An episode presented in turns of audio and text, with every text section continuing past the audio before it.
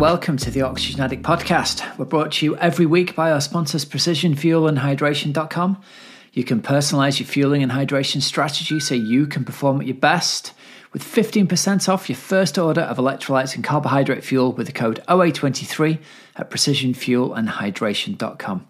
Welcome to the show, everyone. I'm your host, Coach Rob Wilby, and every week, alongside Coach Chris Palfreyman, we bring you an episode of this podcast to help motivate and inspire you. This week, we have got part two of our special editions on improving your swim to help you through your Ironman or any distance triathlon this year. This week, after last week talking about the ways that we can help improve your mindset for swimming, this week we're going to get to the nuts and bolts of actually the swim training program and how you can get yourself into fantastic physical shape in order to take part in your event this coming year. Before I go any further, if you're listening on audio, you can like and subscribe to this podcast on YouTube as well. That would really help us out in terms of growing the reach. YouTube's algorithms seem to really enjoy it when people click the like button and click the subscribe button.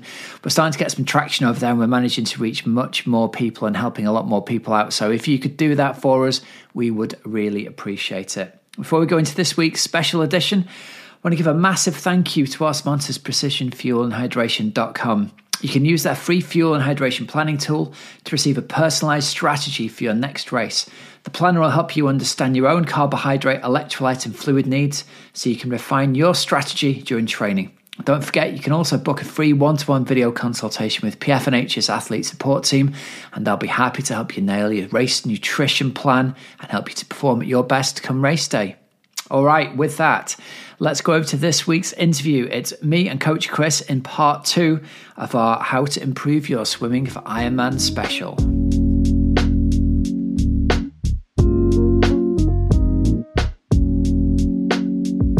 It's great to be joined again by Coach Chris Palfreyman. Chris, how are you today? Hello, Rob. Very well, thank you. Good, good. Well, we're going to jump right back into where we left off at the end of part one. We are giving everybody everything that they need to be confident, comfortable going into their Ironman swim for this year. The second part of our episode, we're going to focus on, well, to wrap up the first part, we talked about the importance of the mental approach to swimming, how it's really important to be confident and calm. And, and that was really, we were surprised, weren't we? It took us an entire episode to talk through the mental approach of how important it is to aim for that feeling of confidence and calm rather than a specific fitness or a specific speed on the clock almost. Tons of questions came through afterwards, most of them around. I hope you're going to follow up by talking us through how we are actually going to train for this beast. So that's what we're gonna that's what we're going to attack today. I think it's pretty telling that we ended up um, not through design, but having to do two episodes on swimming. You know, to a certain degree, cycling and running we can cover a lot in 45 minutes, but with swimming, I think because a lot of athletes, swimming is the discipline that they came to last. And actually, it's their biggest barrier to completing their half Ironman or full Ironman, that there's so much to cover. And we ended up speaking for 45 minutes just about the kind of concept behind swimming. And we've still got another whole episode on the actual practicalities of making sure the listeners can become better swimmers and how to apply it to their situation. So yeah, it's uh, it's a complicated one, isn't it? It is, yeah. So listen, before we go any further, there's a couple of things. We had uh, a load of questions come through over email. So thanks for those. We're going to answer those at the end of this episode. So make sure you stick around for those. We've got about 15 questions came in from either listeners over Instagram or uh, email or wherever. So if you want to send questions through off the back of this, you can either email us at help at oxygenaddict.com or you can DM us on Instagram. We're Oxygen Addict Triathlon Podcast over there. Um, and we're really happy to look at those and help people out where we can. Just before we go any further as well, we did have some um, people asking for information about coaching with us. So, a little plug for our coaching business at Team Oxygen Addict. What we do is we work with really busy age groupers and we prepare them for primarily 70.3 and Ironman distance racing. Although in recent years, as you know, Chris, it's expanded from our, our original bread and butter of Ironman training all the way through to swim runs, ultra runs, basically any kind of endurance event that you can think of these days. But I genuinely believe that we've got the best solution out there for busy age groupers to fit in training for crazy adventures like this around busy family life and around busy work life. So there's lots of different coaching options out there these days, but that's where we have really narrowed and niched down on helping people who have only a limited amount of time to train, but still want to do really, really cool stuff. So if you're interested and you want to find out more, there's a link in the show notes on, um, if you listen on podcast, if you're on YouTube, there's a link in the show notes that You can book straight through to our calendar, have a chat with us to see if you'd be a good fit for joining the team and how we could best help you out for your endurance goals for this season. All right. And again, before I forget, if you're watching on YouTube or even if you're not, like and subscribe. We've been blown away, haven't we, by the number of people who we've we've managed to reach about I don't know, it's an extra 30% of people, 40% of people, maybe on a weekly basis, just off the numbers we've seen on YouTube so far. So, like and subscribe, that'll help us appear in more people's feeds and hopefully help more people on along the way. Right then, let's jump right into it then. Let's first up, Chris, start by sort of outlining the difference. And you touched on it here already. Swimming is different to biking and running. And for people who've come to triathlon from either a biking or a running background, there's a different mindset needed to go to training than perhaps they've come in with. I think it's different if you've come in from a swimming background and you're learning to bike and run. And you know, we could talk about those people later, but specifically people from a running or a, a biking background, coming into swimming can be super frustrating because it's one of the only sports where being fit does not seem to help you at all in the acquisition of the ability to translate that into swim fitness, does it? And that's what's so, uh, I think we mentioned it last night, it's so frustrating. And if you can change that frustration into a kind of little project for yourself, and it's one that doesn't just challenge you physically, but also challenges you mentally, that you've got to find your own solution. And there isn't, unfortunately, at the end of this podcast, there isn't this magic, do this one drill and you everyone's going to be a, a faster swimmer. That's just not how, how it works. But if you can apply your mindset towards discovering and uncovering your biggest limiters, then I do feel that season upon season, you are going to turn into a better swimmer. So try and get rid of the frustrating element that week on week you may not be seeing your swim times come down even though you're applying yourself to you know to the maximum. But if you can change that into a long term project of over the next season two seasons three seasons that actually i'm looking to be a more efficient swimmer and finding the steps to do that then naturally your times are going to come down. So it is very very different to um to the other two disciplines within triathlon but it's a game of patience. And i think you probably went through similar rob where actually in the first few months of a training program, maybe you were thrashing yourself and trying to swim as much as possible, as hard as possible. And I'm sure you'd have plateaued very any quickly. faster. No. Not getting any faster. That was just such the frustrating thing. And that's the, the place to come into this. I think just trying hard with swimming isn't enough to make you a good swimmer. Just trying harder isn't going to make you faster. With running and with cycling, you can apply yourself and try harder and you are going to go faster in your running shoes and you are going to go faster on your bike in a pool fit guys can get in and they can try harder and not go any faster at all and there is like a a block applied by someone's technique that stops them physically moving through the water faster. So that's the first thing to accept. You can't just get in and work hard and do repetitions. It's not going to work. What you need to be doing is practicing the correct technique. And the fastest way to get good technique to improve is to do specific drills that are going to change your technique. And that's a really important point the purpose of doing drills, I think, is sometimes lost in club swimming. You can get in and someone says, just go and do two lengths of this drill without explaining that the purpose of it is something is going to be different in your stroke while you do the drill, and something will be different in your stroke after you do the drill that's going to change maybe the shape of the way your arm goes into the water. And when you get a feel for that, it will then be translatable into your normal swimming stroke and you'll be able to, I don't know, grip the water better is probably a good way to describe it. And that will lead to you being able to use your fitness to move faster through the water.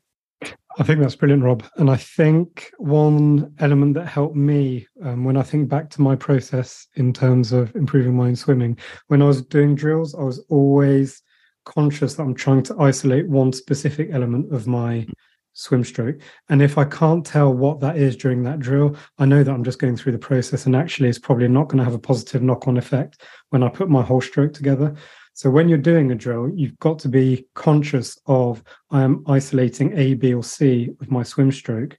And then you really think about that process and then you translate that into your full stroke. But yeah, I think you're absolutely right that we can end up sculling up and down the pool for hundreds and hundreds. But if you're not isolating the piece of your puzzle, then you know you're just going through the motion. Yeah. So it's a real rough rule of thumb. If you're slower than two minutes per hundred as you're swimming, there's a real good chance that practicing perfect technique is the way forward for you rather than doing swim fitness training. I think that's about the cutoff. I was told years ago by a swim coach, he thought the swim cutoff was about 140 per 100, where if you're not consistently swimming 140s, feeling relaxed and bilateral, something is going wrong in your stroke mechanics that is effectively holding you back. And he would describe this, I still use this analogy, like there's an invisible parachute being pulled behind you in the water and the drills are going to cut the strings on that parachute and mean it's not going to drag you backwards as quickly. Now, over time, I've come to think, I think 140 is maybe a little bit on the on the adventurous side. I think somewhere around two minutes per hundred something changes for swimmers. And just by the nature of the speed they're going through the water that that speed through the water kind of lifts their body more horizontal. And that in itself helps you go faster. But any slower than that i think there's a real good chance there's a body position thing going on that's slowing people down. So that's my rough rule of thumb for people listening. If you're slower than two minutes per hundred swimming relaxed bilateral hundreds really focus in on your drills to get faster before you start trying to do your swim fitness training. So that's just the, the quick finger in the air, I think, Chris, before we get started. Perfect. And so I'm sure listeners are thinking if you're telling me as coaches that actually I shouldn't necessarily be trying to swim harder the whole time, does that mean I should be swimming more often?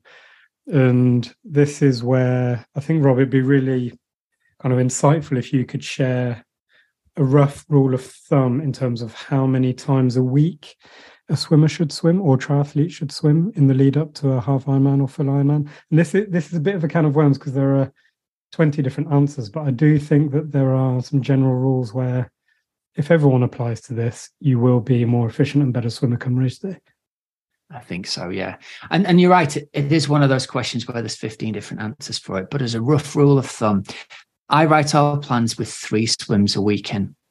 And it's going to be different for different people. But I think in the in the context of a balanced swim program within a balanced Ironman training program, it's very hard for a working professional age grouper with family with a full-time job to get to the pool any more than three times a week. I think swimming, and ideally that would be Monday, Wednesday, Friday. So day on, day off, day on, day off. Spread those three swims out throughout the week because there is this element of doing something regularly, helping skill acquisition. I think if you were to swim three times a week, but they were all on the same day, to take an extreme example, you may as well just swim once. It's spreading that skill acquisition out across a week. Now, for athletes who really need to improve their swimming, that three times a week is perfect and plenty. I wouldn't want people going for four, five swims a week unless they're in a situation where they don't have a job to go to. They've got all the time in the world to recover. So I guess we could start at one end by saying an ideal world would be to swim as often as you can recover from. And if that's three times a week, great. If you don't work and you've got all day to train and recover, it might be that you can swim four times a week, five times a week. But for me, I feel like the gold standard for the working age group is three swims a week. And really, it's what we do within those swims and how we use them that's the magic rather than just rather than just a number. And, and even more important than the actual volume that they do in those sessions, I don't think we need to think about do they all need to be an hour long? It's getting in three times a week for 20 minutes in a perfect world would be better than getting in once a week for 60 minutes.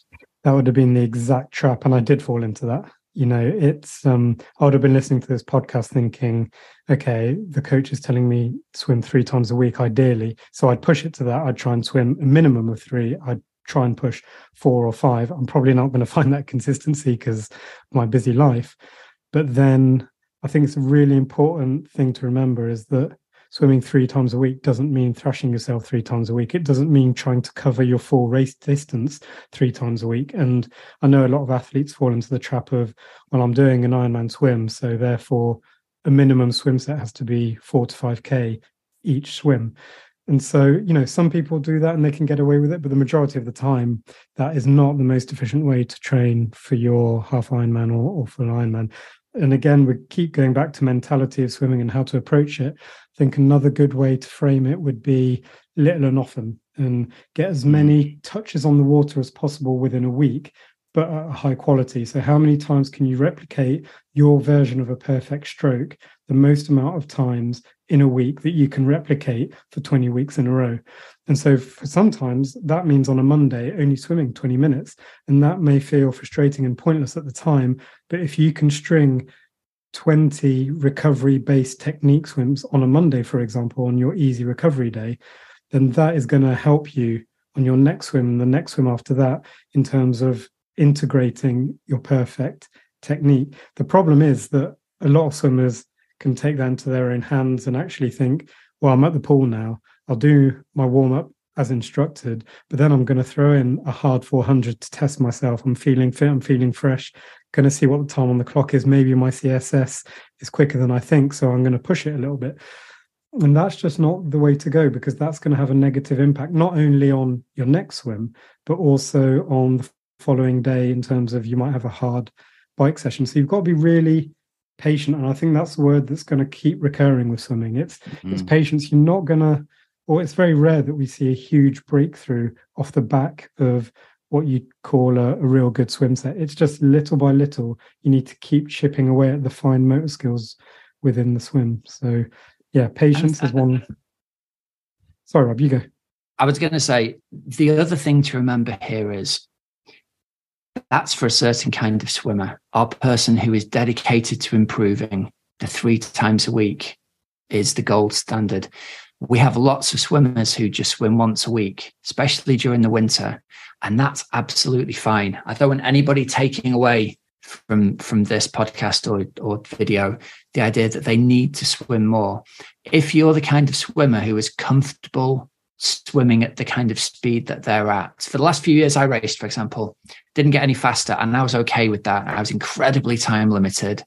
I'd frankly I'd prefer to spend my time riding or running. And I knew that on one swim a week, I could maintain my swim mechanics. I could still get out of the water and ironically, I didn't get any slower on one swim a week than when I've been swimming four or five times a week a couple of years earlier. So that's really important for people to remember as well. You don't have to do three a week. You don't have to if you're comfortable with the level that you're at. But I think you have to accept that if you want to improve, you're going to have to be getting in the water more than once a week. But it's perfectly possible to maintain your swim. We've seen this with hundreds of athletes on that one swim a week. So that's that then becomes what do we do in the one swim a week, and we'll we'll come on to that. I think now.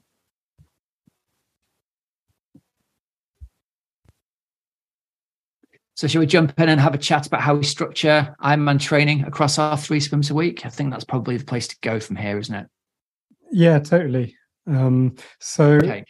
we're imagining that the swimmer can get to the pool three times a week. Is that the kind of mindset we're well, what we'll go is we'll, we'll talk through the three different kind of swims that we structure, and then we'll talk through which key swim it's going to be for what kind of swimmer and what time of year. I think that's the way to go, isn't it? So if we have our, our three swims that we give to athletes very briefly looked over, one swim is going to be an endurance based swim. And the purpose of that is going to be to get the athlete comfortable swimming a little bit further at a steady pace, so improving their endurance.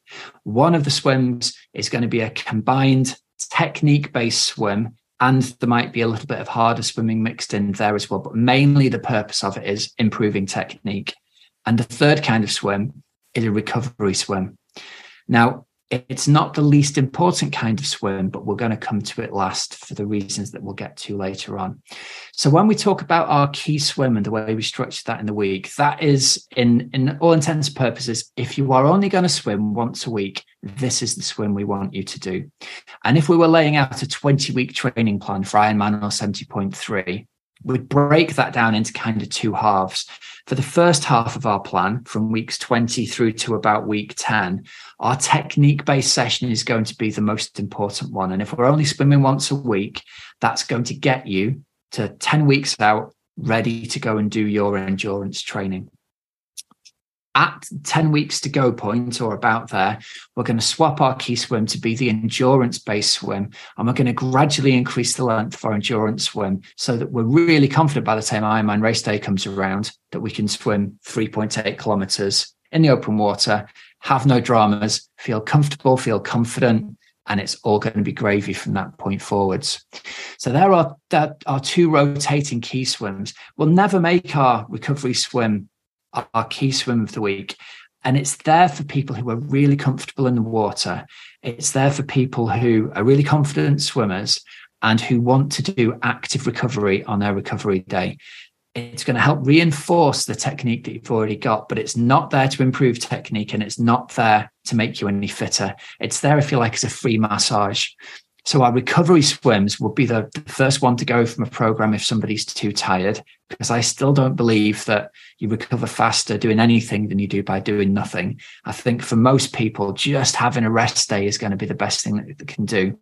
But for people who swam as a kid, they do have the ability to have this sort of really slow, relaxed, easy swim. And it's almost like they've had an all over body massage when they get out of the water and they feel fantastic. So for a small number of people, that recovery swim can be you know a really good extra swim to have in the week. But for the most part, we're going to change between those two key swims: the technique swim and the endurance swim. From experience, I um I used to have a recovery swim within my plan. and I always made sure that I'd integrate it, and it was slightly optional. If I was hmm. really really fatigued, then I'd be very happy to let go. But I do think for the athlete that is very consistent with their swimming. So it's not as if they're trying to increase their swim mileage by having this swim. As you were just saying, this is just a feel good activity more than anything. Yeah.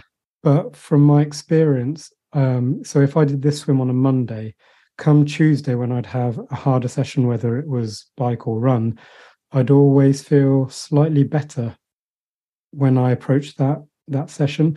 And i you know it's kind of that taper feeling. If you have a full day off and you don't necessarily feel like you need it you can end up feeling a little bit stale. So for me personally it just helped having that kind of movement and that kind of switch off activity where i'm still able to work on my triathlon without the pressure of intervals and kind of times to hit. So if you're an mm. athlete that is super consistent you know they're never missing a session then I do think the recovery swim can play a key part into, you know, helping their overall triathlon. Yeah.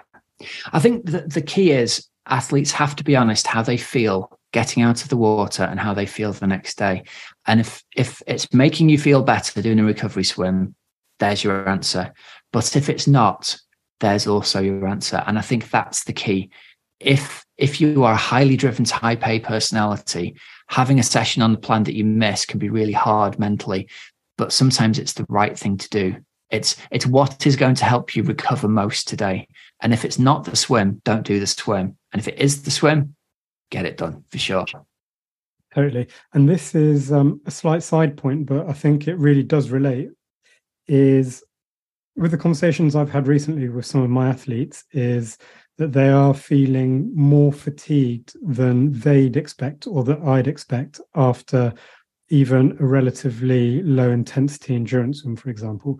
And when you delve into that with the athlete and you ask them, how did you fuel it pre swim, during swim, and after swim? Actually, a lot of the time they're saying, oh, I didn't. I just had a water bottle waiting, waiting for me in the car. And to be honest, that's not enough. You're doing a lot of volume in all three disciplines plus strength and conditioning. And I think that a lot of athletes are falling into the trap of not fueling these relatively easy sessions. And so not giving do, them the respect they need almost. Exactly. They, they yeah. do deserve respect. And, you know, swimming 2K, 3K for anyone is going to be taxing to a certain degree, even if you don't feel it at the time. And just because you're very fit doesn't mean you don't need to fuel it. And I feel that there's going to be a knock on of if you're not fueling it properly, you're going to be fatigued from every swim, even though you feel that you shouldn't be. and also your technique is going to start dropping off slightly earlier than you'd expect and then therefore you're reinforcing poor technique so if there's another takeaway if you're a regular swimmer and even if you're not to be honest even if you're swimming once a week approach that swim with a lot of respect and fuel it well pre-swim during and after and you've got to be thinking about carbohydrates you've got to be thinking about electrolytes you might be thinking i'm not sweating or it doesn't feel like i'm sweating but even on an endurance swim if you're swimming at CSS pace or below, you're still going to be having sweat loss. And therefore, you've got to, you know, if you're using precision hydration, use your tablets then. It's not only for the really hard sessions, you're doing a lot of volume as a triathlete. So keep it in mind. Yeah, absolutely. Shall we jump forward and have a look at um, some swim drills? Yes, absolutely. So, when would you integrate the swim drills? Is this part of the technique and CSS swim? Yeah. So, so I think what we've got to accept here is, I'm I'm going to try and move the word drill out of what we talk about, and we're going to talk about technique because I think there are so many negative connotations for people who've been to a club swim and just there've been things written on a whiteboard and we have to do it and we're watching the person next to us and we don't really know why we're doing it or what we're doing or how to properly do it the aim of this session is to improve your swim technique. And what that means is you are going to be moving faster through the water for the same effort afterwards. So every time you're doing something in a technique swim, it is with the aim of when you go back to normal swimming, you will be traveling faster through the water afterwards. So let's dissociate the uh, the former idea of a drill that you might have heard at a local club with the reason we're doing these now. We've got three of these specific technique improvers that we use with our athletes that move almost everybody through a plateau almost all the time. Because unless you're swimming at an Olympic level, your swim technique is limiting you more than your fitness is. I guarantee it. So these three technique improvers are going to work on all swimmers. That's a pretty bold claim, but I'm really comfortable saying that after 6,000 hours on pool deck across the last decade and a half. So, the three drills that people will have heard of, we're going to talk about the fist drill, the 656 drill, and the unco drill. We'll come to that last, even though it's my favorite. So, if you were given a demonstration, Chris, of the fist drill, what would be the main point? How would you show somebody on the screen what you would do with your fist in order to do the fist swim? there's no easier way to explain it than literally making a fist with your hand. So when you're swimming in your normal stroke, you'd have your hand in a paddle shape. It'd be nice and open, using the majority and all of the kind of surface area of your hand. But what this this fist drill does is it eliminates that, and you can't rely on a big handspan. You've actually got to rely on on the forearm and really good turnover to make sure you keep that momentum through the water. And this was, you know, you mentioned that Unco drill was your favorite drill. The fist drill was my favorite, and I I did it every every warm up. I think I absolutely yeah. loved it, and it helped me find that feel for the water, which everyone talks about, which is a bit of a kind of mythical um, sentence that everyone seems to say feel for the water feel for the water what the hell is it well for me what it represented was if i get rid of my open hands i still have that feel for the water on my forearm and I can still feel that I've caught the water and I'm pushing it all the way back despite not having my hand in the game. So I think that's a really, really good drill. Yeah. You've described it perfectly there. It's it's getting people to accept that the paddle that you pull with in swimming effectively stretches from the end of your finger all the way to your elbow and it's all the way down that forearm. But most people who come to swimming as an adult don't have any sensors for where the water is apart from in the middle of their palm. If you take that away, all of a sudden people can't really feel the water at all.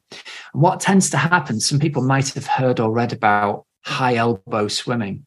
All that means is we want the elbow to be high but while it's under the water, it's not about where the elbow is as it's recovering over the water. It's actually during the part of the swim it really makes you lever against your entire forearm to pull against the water rather than just pulling with your hand.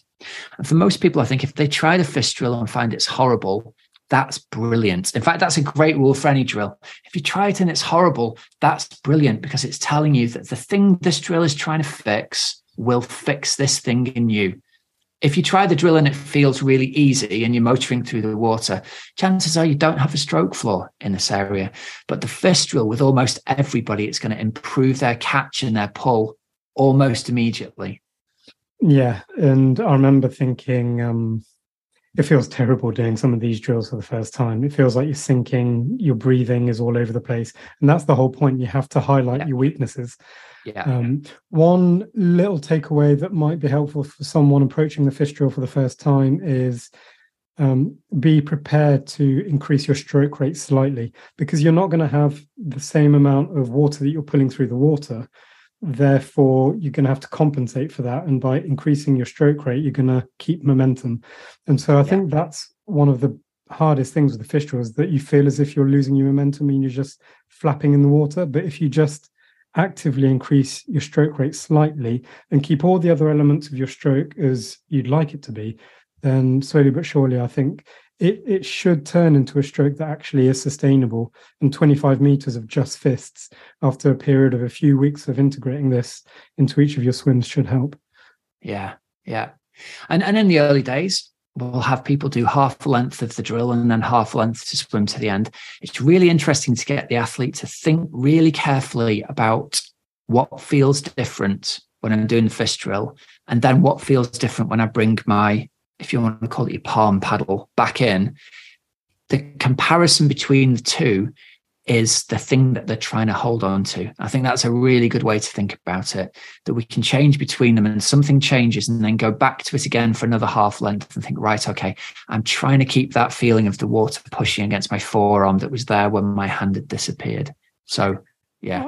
I can hear the voices of a lot of our athletes um, thinking, should I be using a pull buoy for this or not? What's your opinion on that, Rob, for the fist drill? I don't think it makes a difference. I think if people are more comfortable with it, fine. If they're not, fine. I, I think a pull buoy might confuse the issue for a lot of people, but just go for it. I think it's all about feeling where that that power is. And if you're more comfortable with a pull buoy, great. But I don't think it's necessary for the drill. Mm, and I think maybe trying both because there yeah. is a very different feeling with and without. And if you're able to do the fist drill with pull buoy and without, I think you're yeah definitely making the steps towards ironing out your stroke. So play around yeah. with both. I think. Hundred percent. So the second drill, I mentioned the six five six drill. Um, you can Google this. You can have a look at videos on YouTube of how to do them. It's essentially swimming for six strokes, and then at the end of the sixth stroke, you're balancing on your side and the feeling is you're trying to get of balancing in this area underneath your armpit. So face looks down at the bottom of the pool, and you do five kicks and then six strokes again. So we end up getting a bit of momentum from our six strokes. Then we turn onto our side we use the kick to keep ourselves swimming sideways, and then we get the momentum back from the strokes. And really, what we're looking for here is that feeling of balancing and being comfortable kicking on our side. I always think that I watch my 11 year old son have swim lessons and think the swim teachers don't do them any favors really by getting them to hold out a float in front of them and kick with the face down into the water because somehow they get ingrained in this idea that they're their chest and tummy should face the bottom of the pool as they're kicking. And actually, we never really want our chest and tummy facing the bottom of the pool. We want to be going from one side to the other all the time. So the 636 drill is like an extended kicking drill to give you the feeling of really learning to balance on the side. Yeah, I think um, that rotation is key. And that's where a lot of us fall slightly flat on our faces. We're, we're swimming flat, which means our shoulders are always parallel to the wall that you're swimming towards. And actually, we, we don't want that at all. There should be very limited time where we're, we're a flat swimmer. So the more time you get comfortable on both sides, actually, is um, is the key in how you integrate your breathing pattern and your flutter kick pattern. Everything is all based around that rotation that you get. So work on that rotation big time. Yeah.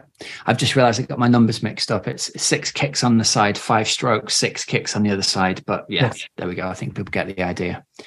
Um, and our third drill, the Unco drill. This is the, I think it's the the king of drills. This one, it's it's the one that athletes, when you give it to them, absolutely hate because it is so, so hard and difficult to learn to do.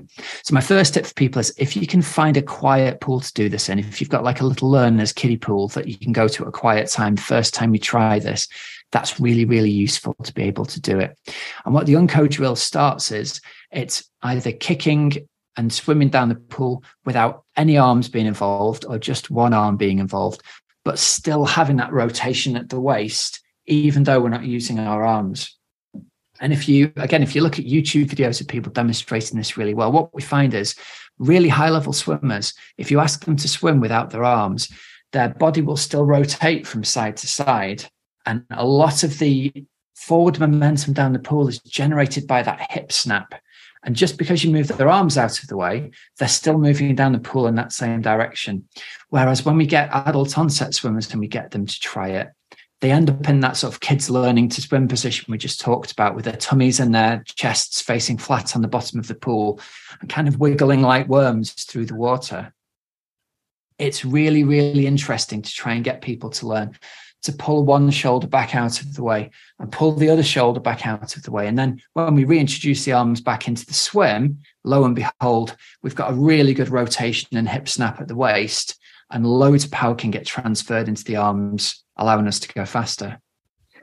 I um I used to do so many drills and you know fist drill, six five six drill. But if I'm honest, I never ever got anywhere close to mastering the Unco drill. And it wasn't through the lack of trying. I really did try. Yeah. But, you know, I feel for the athletes that are out there thinking, I just can't do this. I think at this stage, that's okay, but don't yeah. give up. It's definitely yeah. worth sticking to it. And although I never got anywhere near to mastering it, it definitely helped with, you know, my overall stroke. And it it was just so painful at times. One thing that did help me with the Unco drill actually was using a snorkel. So if you're yeah. allowed, you know, swim toys at your local pool, make sure you you ask before you use them.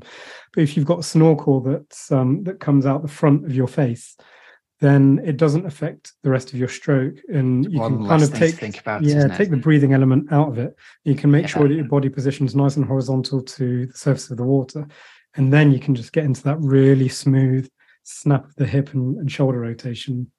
It's a brilliant drill. So so hard though something to think about for people if they are struggling with it is you don't have to do a full length of it. You don't have to even do a half length of it. Even one stroke of it, swimming with one arm, is enough to get the feel for whether or not the right thing is happening in your stroke. So, typically, like we talked about last week, one really big, hard push and glide off the wall, pull through with both arms this time, and just try to kick and rotate at the waist. That'll show you whether you can do it, and then bring the arms back in that little bit of extra drill at the start of length can really make a difference. Totally. Yeah, good. Okay, so that's covered our I think that's that's the low hanging fruit, I think, of drills between those three drills for listeners who are not coached by us, if they go away and they Google them, they see how to do them, they learn to do them properly, they integrate them into the first half of their swim set in their technique swim, that is going to be three things that will really help. We've got one there that's going to help the timing, we've got one that's going to help the balance, we've got one that's going to help the pull and the catch. And really, I think everything else out there in terms of drills is is really um, sort of variations on a theme, essentially. We've got the, the main stuff covered there, haven't we? Yeah, and the most amount of times you can do it is the actual, you know, that's where the magic's going to happen. It's not going to happen over one or two swims here and there where you do your drills. It's the most amount of times you can do it. And that's what's kind of frustrating because you make this trip to the pool and you're looking for a really good workout. And at times, you know, just swimming with fists or, you know, rotation is going to feel really frustrating and that you're not making gains in your swimming but that is exactly where you are making gains in swimming. So forget about the watch, forget about your swim times. You can do that in other aspects of your swim set, but when it's drill time or technique time, just focus on that and do what you have to do to make sure you integrate the right skill acquisition within your stroke. Yeah. And something else I want to mention here for the listeners is for some reason, skill acquisition continues in the period after you've trained. So it's not unusual to do a technique session, to feel horrible in the water, to be convinced it's made no difference, to try and swim some hundreds afterwards and, and not feel any difference at all, but then come back to the pool two days later and something has changed. It's like the, the neural pathways must keep on getting slightly altered in the in the period intervening. And you can have a breakthrough swim in the next swim, despite having had a horrible swim in the one that's just finished. So never lose faith that the thing that you're doing can have a massive impact on your swimming. Really good point. Yeah, it's strange yeah. how some days you feel natural in the water, other days you're swimming through syrup or soup. It, it feels impossible. Mm. And so yeah, it comes down to that word patience again. And don't yeah. don't look at one session in isolation, which we've mentioned in other episodes. It's all about building blocks towards that overall finished article. And you are if you're doing your drills, you are working towards that finished article. So don't give up on that. Yeah, hundred percent. Good. So all I'll add to the the technique based swim is we mentioned earlier we'd spend half of our technique based swim practicing those technique improving drills. We'll spend the other half of it allowing the athletes to do a little bit of faster swimming. So for those people who know what the CSS pace is, we'll have them do some interval type swimming at or around CSS. So let's stress this it's not absolutely flat out sprinting through the water. It's the kind of sustained pace that you could in theory swim for flat out for about 30 minutes. So it's fast but sustainable and you should have no problem doing css swimming on about a 10 or 15 second turnaround. If your breathing is really really labored after that 15 second break you're probably going a little bit too hard for those. But it's just a little bit of like the runners or cyclists might think of it as a, almost like a tempo type swim. So 100 meters or 200 meters at CSS pace should not leave you feeling like you need to lie down afterwards. It's fast, but comfortably fast swimming. And we'd, we'd include some intervals around that at the end of our technique swim. And don't be tempted to drop those times. Don't be tempted because it feels good to swim a little bit harder or faster in those CSS blocks. And I think, you know, Rob, you would have seen it millions of times where an athlete is seeing it as an opportunity to lower their perceived CSS, and that's not how it works. We we've referenced it in cycling and running a lot, where you know we talk about an endurance zone two ride, and doing that at tempo isn't better than doing it at endurance zone two. So if we say in your plan, or if you um, are doing a CSS based interval session, stick at CSS and be really strict on yourself that actually going faster than that time is a negative and you should have a word with yourself and really you know it, it is not better. And in fact it can be detriment to your overall swim training and, and triathlon training. So this this is another one that i've just seen too many times in kind of my coaching career and i've done it myself as an athlete. I see css and i see that as an opportunity to hmm, maybe i can go under x amount per 100 and it's really not designed for that at all. So please you know if there's one takeaway when you see css stick to that and don't think that your css is better on a certain day because the truth is css is what it is. You've tested it. So please keep it at that until you retest. Yeah definitely. Oh yeah i love that Okay, so we've said we'll have our key swim of the week for the first half of our 20 week block be this technique and CSS swim. At about 10 or 12 weeks out, we're going to switch over our key swim to be our endurance builder swim. And what we're looking for here is to really get the athlete feeling more comfortable swimming a little bit further each week. So it might be that we start off only able to swim 1500 meters at this point, but there's still plenty of time in 12 weeks to get an athlete comfortable swimming 3.8k.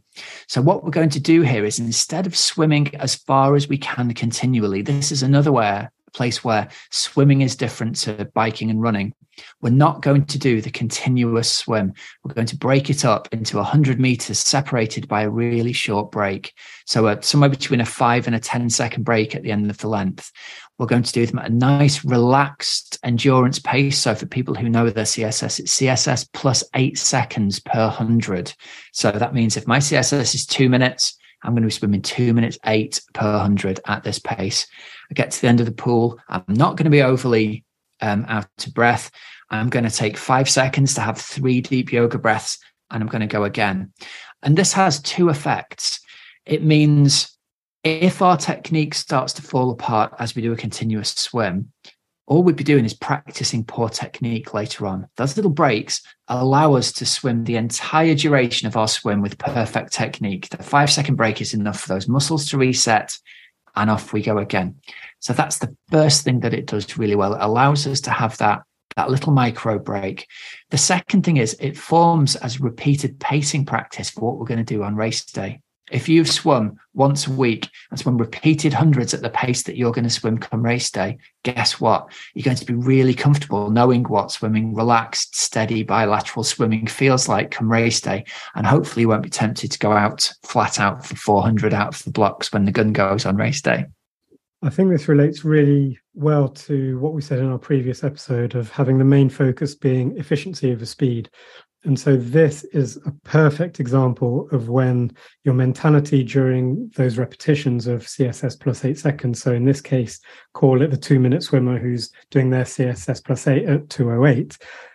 If you can have the mindset of, I want to get to the end of my repetition with the most efficient as possible. So you get to the end and you're not gasping for air. That is a big breakthrough in your swimming, even though the clock time will be exactly the same. So instead of trying to sneak in 205, 203, even two minutes, that's not what you want. You want to hit 208 like a metronome and hardly have to look at the clock at all. You're always hitting 208, 208, 208. But at the end of each rep, you know that you're well within yourself. You're really comfortable. And actually, during the interval, you're able to isolate different parts of your swim technique. Am I swimming bilaterally? Can I throw one in? Can I throw a left stroke in? All these different elements that the this is the time to do it because you're not so stressed in terms of your aerobic system. And it's you know, to me, this was the bread and butter. If you can do these sessions really well, that's going to translate to your Ironman or or 70.3 race time. this is the session to stick to the targets, to stick to that perfect technique, and actually not go faster or further than we're asking you to. It's designed exactly in that way for you to be within yourself and for your technique to be refined repetition after repetition. I think these are, you know, these are the sessions that make or break race day, I think. Yeah. Yeah, because what we want is a situation where for the last few weeks before race day, you're hitting 30, 35, 40 by 100, hitting the exact time every time, touching the wall, not really feeling like you need the break. Take a couple of deep breaths and off you go again. And you get to the end of your entire distance swim and finish it and not really feel worked in any way. And that's what you want because that's what you want to feel on race day. You want to get out of the swim feeling like you've had a really enjoyable warm up and now it's time to go ride and run. It's not about going as fast as possible during that swim. So, yeah, it's an incredible feeling when you find that. I'm sure you've had it, Rob, a few times where you do your not as often as I would like. I'm sure you've had it once uh, where yeah, you, you just don't feel stressed and everything is flowing. You find that CSS plus eight and you can just feel as if you do it all day. And yeah. it is that extended warm up feeling at the lowest cost possible. Yeah. That's good. I mean, the typical question we get is when when are we going to swim a complete distance swim? When are we going to move into open water? And the advice I give to athletes is look, anytime in the last four to six weeks, if you're able to hit these sets of 30, 35, 40 by 100 in the pool, pull your wetsuit on, go into open water, swim with the same feeling, you'll be amazed that you just have that ability. As you just said, I can swim all day. That's the feeling we want people having, isn't it? I can swim all day at this pace no drama whatsoever. And so at any point when an athlete has the opportunity to go into the open water and do their swim, I think it's great. And usually it's a massive confidence builder because they go in with this nervous, I haven't really swum more than 100 meters without a break for ages. How am I going to be in the open water? And yeah, there's a period 10 minutes in where you start to think, okay, well, I'm starting to get a little bit tired now but they don't get any more tired. That's the interesting thing. It settles in and they can just swim the entire distance. Without technique failing as well. Yeah, that's, 100%. You know, that's the key point, isn't it? Yeah, absolutely. Well, listen, we've managed to go for our entire allotted duration today, Chris. We're going to bump the readers' questions back to an entire episode of their own that we'll record. We'll make a part three of the swimming podcast that'll come out next week.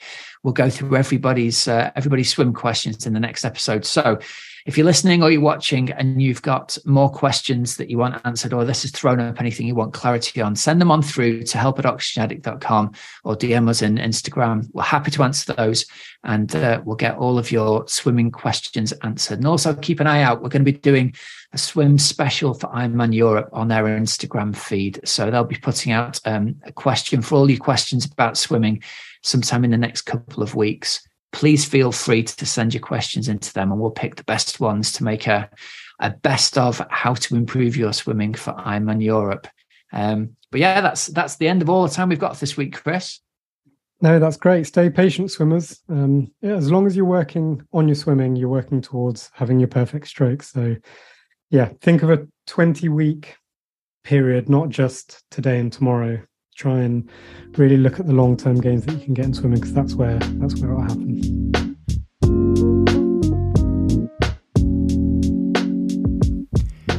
Okay, everybody, I hope you really enjoyed that. We'll be back next week with part three of our swimming special, answering your questions. So remember, if you have any questions around swimming, whether they've been brought up in this episode or any other things you want answering, send them over help at oxygenaddict.com. You can DM us over on Instagram. Any way you want to get your question over is great, and we will get those answered for you. I want everyone listening to be going into their Ironman races this summer feeling calm, confident, and super fit, and knowing that they are ready to absolutely give their best, totally confident that they're going to complete the swim within the cutoff and within the time that they think is reasonable for them. But most importantly, feeling really comfortable and confident about their swimming. So I'm really hoping that this series is helping you. All right, guys, that brings us to the end of this week's show. So here's some discount codes and deals for you. PrecisionFuelandHydration.com, you can use the code OA23 for 15% off your first electrolyte order. And remember, teamoxygenaddict.com. I think we've got the most comprehensive endurance sports coaching program for busy age groupers. Whether it's 70.3 and Ironman triathlon, ultra running, duathlon, aqua bike, running, marathon, cycle sportifs, gravel, ultra swim, swim runs, you name it, we've got you covered. You can book a call to see if you'd be a good fit for joining the team, and let's see how we can best help you achieve your endurance event goals in 2023. So remember, there's links in the show notes. You don't have to remember them. Until next week, have a great, safe training and racing week. I'm Coach Rob Wilby, and you've been listening to the Oxygen Addict podcast. See ya.